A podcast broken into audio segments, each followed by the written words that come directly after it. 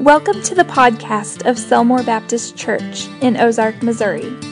To learn more about our church, please visit selmorebaptist.com. And now, here's the sermon. All right, if you have your Bibles this morning, open them to the book of Hebrews, and we are in chapter 4, verses 14 through 16. Hebrews chapter 4, verses 14 through 16. Thank you, Cliff, and thank you to our musicians and singers. We appreciate you guys. Well, we do continue to make our way through this book steadily, surely, uh, through the book of Hebrews. Today, we will wrap up chapter 4. Next Sunday, you will have the pleasure of hearing Pastor Bill preach to you.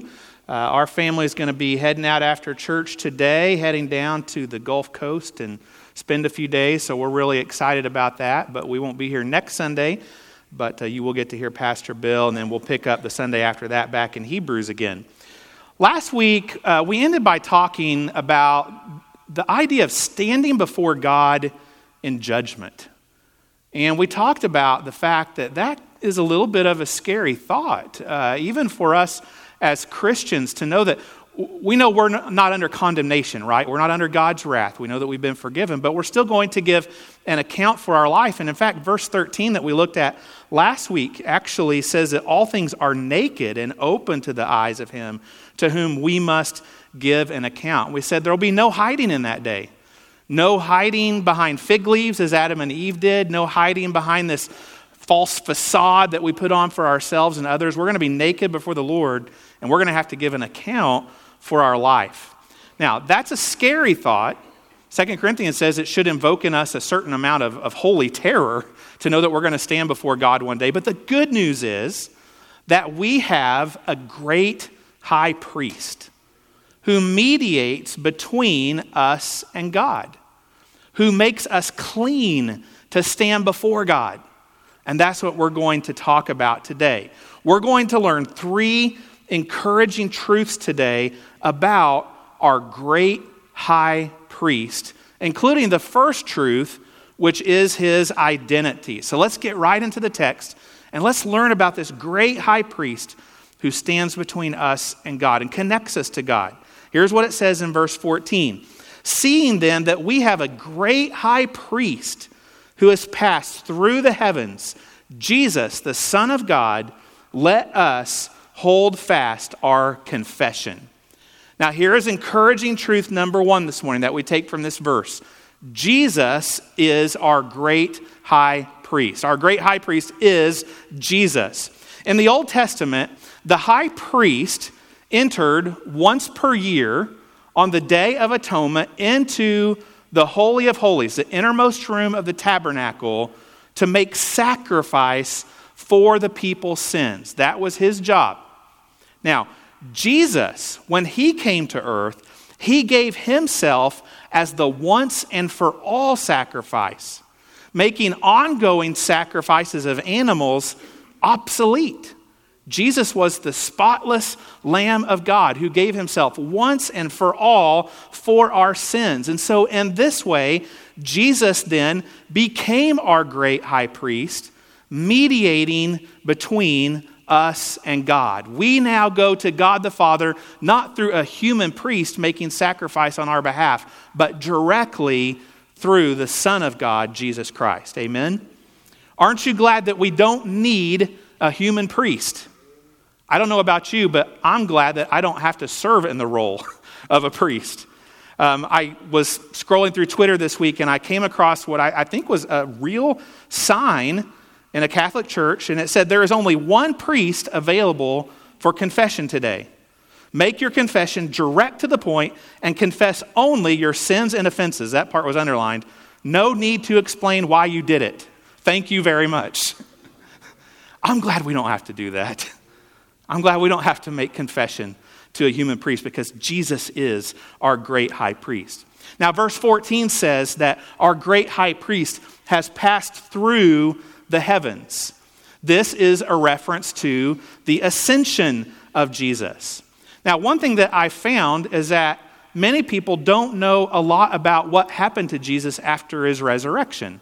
And sometimes people ask, What did happen? I, I don't know. He, I know he died on the cross and raised from the dead. But then what? What the Bible tells us is that Jesus Christ was on the earth for 40 days after his resurrection, and then he ascended into the heavens. He took his disciples to the Mount of Olives outside of Jerusalem, and he lifted up into the sky, into the clouds, and was received into heaven.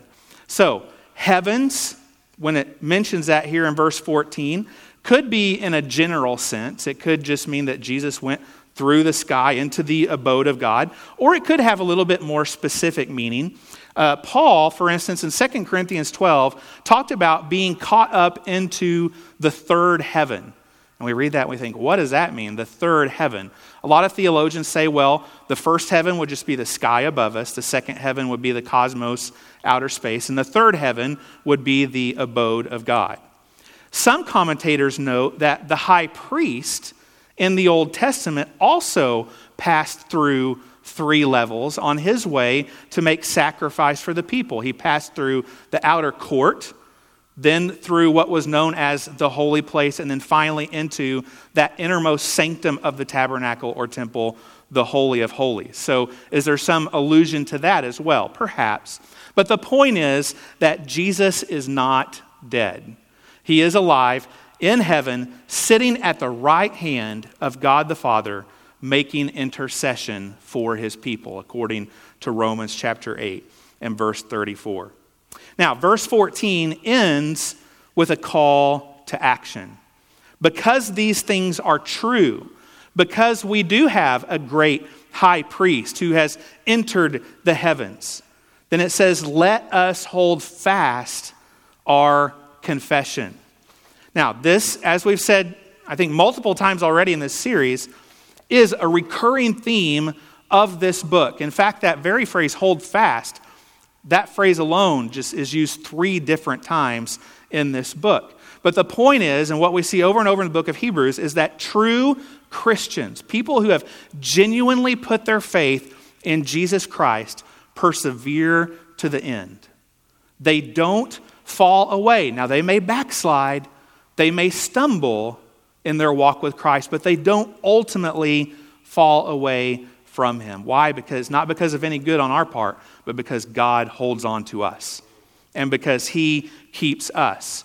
And we always want to point out here as well, we're not saying that we earn our salvation by persevering in the faith, by holding fast. It's not like I've got to hold fast so I don't lose my salvation, but rather the fact that we do hold fast, the fact that we do persevere verifies and validates that our faith in Christ is real, that it is genuine, that it is sincere. As one man has said, a faith that does not finish was flawed from the very beginning. So the point is, with this verse, we're not in this by ourselves. We have a great high priest who advocates to God for us, who holds on to us, and his name is Jesus. And that should be an encouragement to us today. Now, not only do we have this great high priest, but verse 15 goes on to tell us that there is something very special about him. So let's read that verse together. It says, For we do not have a high priest who cannot sympathize with our weaknesses, but was in all points tempted as we are, yet without sin. All right, let's pause there. Here's encouraging truth number two today. I love this. Jesus understands what it is to be human, he gets it. How cool is that? Now, I don't know about you, but when I have a problem or if I'm struggling with a particular temptation, I like to speak to someone who can identify. I don't want to speak to someone who's like, oh, I've never had that problem, right? I've never been tempted in that way. I want to speak to someone who's walked in my shoes. I want to speak to someone who's been there and, and done that. Uh, one thing I find very helpful uh, as a pastor is to talk to other pastors. Why? Because they can identify with the position that I'm in. They've walked in my shoes. Uh, same, same way, it's helpful to speak with other Christians who have struggled with the same temptations that, that we have for that very reason. They've been there, they've done that.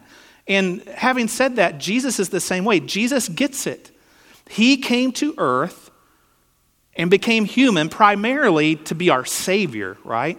To be our sacrifice, but also to identify with us. Jesus can sympathize, it says, with being human. He can sympathize with our weaknesses. Now, to me, this is one of the most fascinating statements in all the Bible when it says that Jesus was tempted in all points that we are, yet without sin. Now, that's the important part, right? Without sin. And we'll come back to that in just a moment. But let's talk about for just a moment Jesus being tempted. Did Jesus really face every specific temptation that you and I face today? Well, the Greek for that phrase, in all points, actually does not mean in every single detail. That's not what it means. But rather, it means more accurately, some of all types. So, for example, let's talk about a couple of common and, and very specific temptations that Christians face today. And I just kind of pulled these out of the air, but these are examples. One, let's say online pornography. Jesus didn't face that specific temptation, did he? Because they didn't have the internet back then, right? So he never was tempted specifically with online pornography, but there were certainly other forms of sexual temptation. And I would just about bet you that Jesus, being human, dealt with, in some form or fashion with sexual temptation during his lifetime on this earth. And that's what this verse is telling us. It may not be every specific sin exactly, but it's every type of sin. How about breaking the speed limit? Some of you refuse to acknowledge that's a sin, but it is. There was no such thing as a speed limit, obviously, in Jesus' day, because there was no such thing as automobiles. So, was Jesus ever specifically tempted to break the speed limit? No, so he didn't face that specific temptation. But do you think that Jesus was ever tempted to break laws that the government set that were perhaps inconvenient for him? Sure, he did. He didn't face every specific temptation that you and I face, but every form or every type of temptation. Gluttony. Was Jesus ever tempted to take that second piece of pie at the end of his meal? I mean, think about this. It's amazing that he had no sin. None. He never sinned.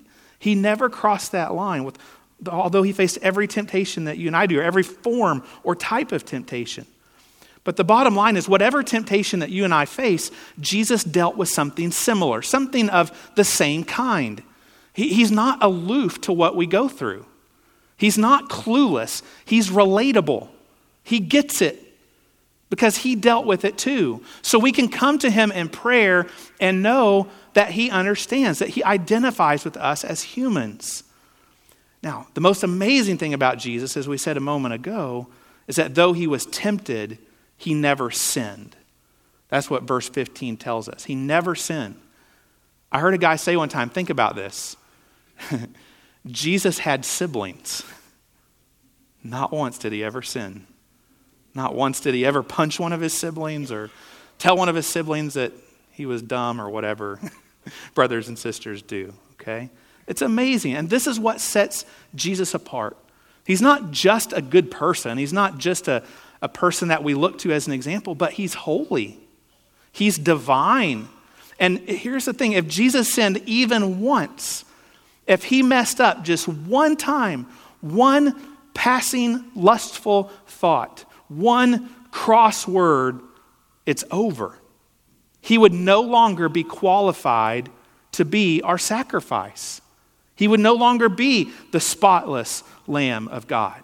But the great news is that Jesus never did mess up. He didn't sin. He lived a perfect life so that he could be the atoning sacrifice for our sin and ultimately our great high priest, bridging the chasm, the chasm between us and God. Isn't that wonderful, wonderful news. And so we praise his name. Look with me, if you would, now at verse 16. So here's the summary Let us therefore come boldly to the throne of grace that we may obtain mercy and find grace to help in time of need. So here's encouraging truth number three through Jesus, through our great high priest, we can approach God's throne boldly. Now, the idea of coming before a king's throne boldly would have been a foreign concept to the people that the writer of Hebrews is addressing. It would have been a big deal to these people because ancient kings typically didn't just let anyone approach their throne. In fact, you could get killed for approaching the king's throne without getting the proper permission and going through the proper protocols. Many of you remember the, the story of Esther some 500 years before Jesus came and how Mordecai said, Esther, you need to go into the king and, and advocate on behalf of your people. And Esther said, if I go before him without his permission, I could get killed. You remember that? And that was common. That's how it was back then. But yet, this is saying right here that we can approach the God of the universe's throne with boldness. Not a human king, but the God of the universe. How is that possible? How can we come into the presence of a, a holy God who in the scripture says is a consuming fire? How in the world can we come into his presence? There is only one way and that is through our intermediary, through our great high priest, Jesus Christ. Through Jesus, we can come before the throne of God boldly. Because when we've put our faith in Him, and God the Father looks at us, He doesn't see our sin and our shortcomings. He sees only the perfection of His Son, whom He dearly loves. And so we know that when we come to the Father through Jesus, through his perfect Son, that we're always welcome. This is kind of a silly illustration, but it's what came into my mind as I was working on this sermon. You guys remember the scene in The Wizard of Oz where they finally get to the palace or whatever it's called, and they come into the, the throne room of the great Oz? And you remember just how they're shaking like a leaf? Didn't the lion like pass out or something? and they're all just so scared and frightened. We don't have to be like that when we come into the throne room of the God of the universe if we have put our faith in Jesus Christ. We can come with boldness, knowing that we're loved, knowing that we're fully received and accepted. Here's another illustration or example. You know, the church is the bride of Christ. When you marry into a family, at least this is how it should be, you're no longer a stranger, right?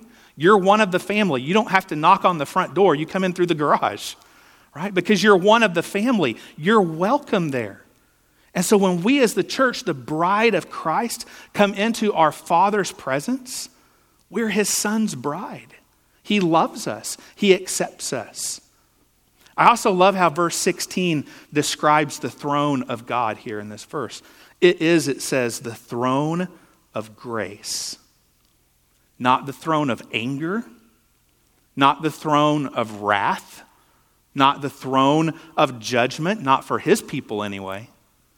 It is the throne of grace. A place, it says, where we may obtain mercy and grace to help us in our time of need. Mercy, by the way, is not getting something bad that we do deserve. And grace is getting something good that we don't deserve. And God's throne, it says, for His children, for His people, when we come to Him through Jesus, is a place of mercy and grace. God loves us so much that He gives us both of those things. How wonderful is it to say, Lord, I know I don't deserve your help, I know I don't deserve your blessings, but please help me. And He will because He loves us and because He's adopted us through Jesus Christ. Isn't that beautiful? Isn't that wonderful?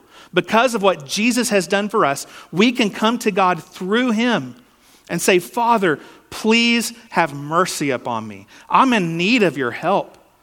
I'm struggling with this particular sin. This sin has a stronghold in my life, and I'm so weak against it.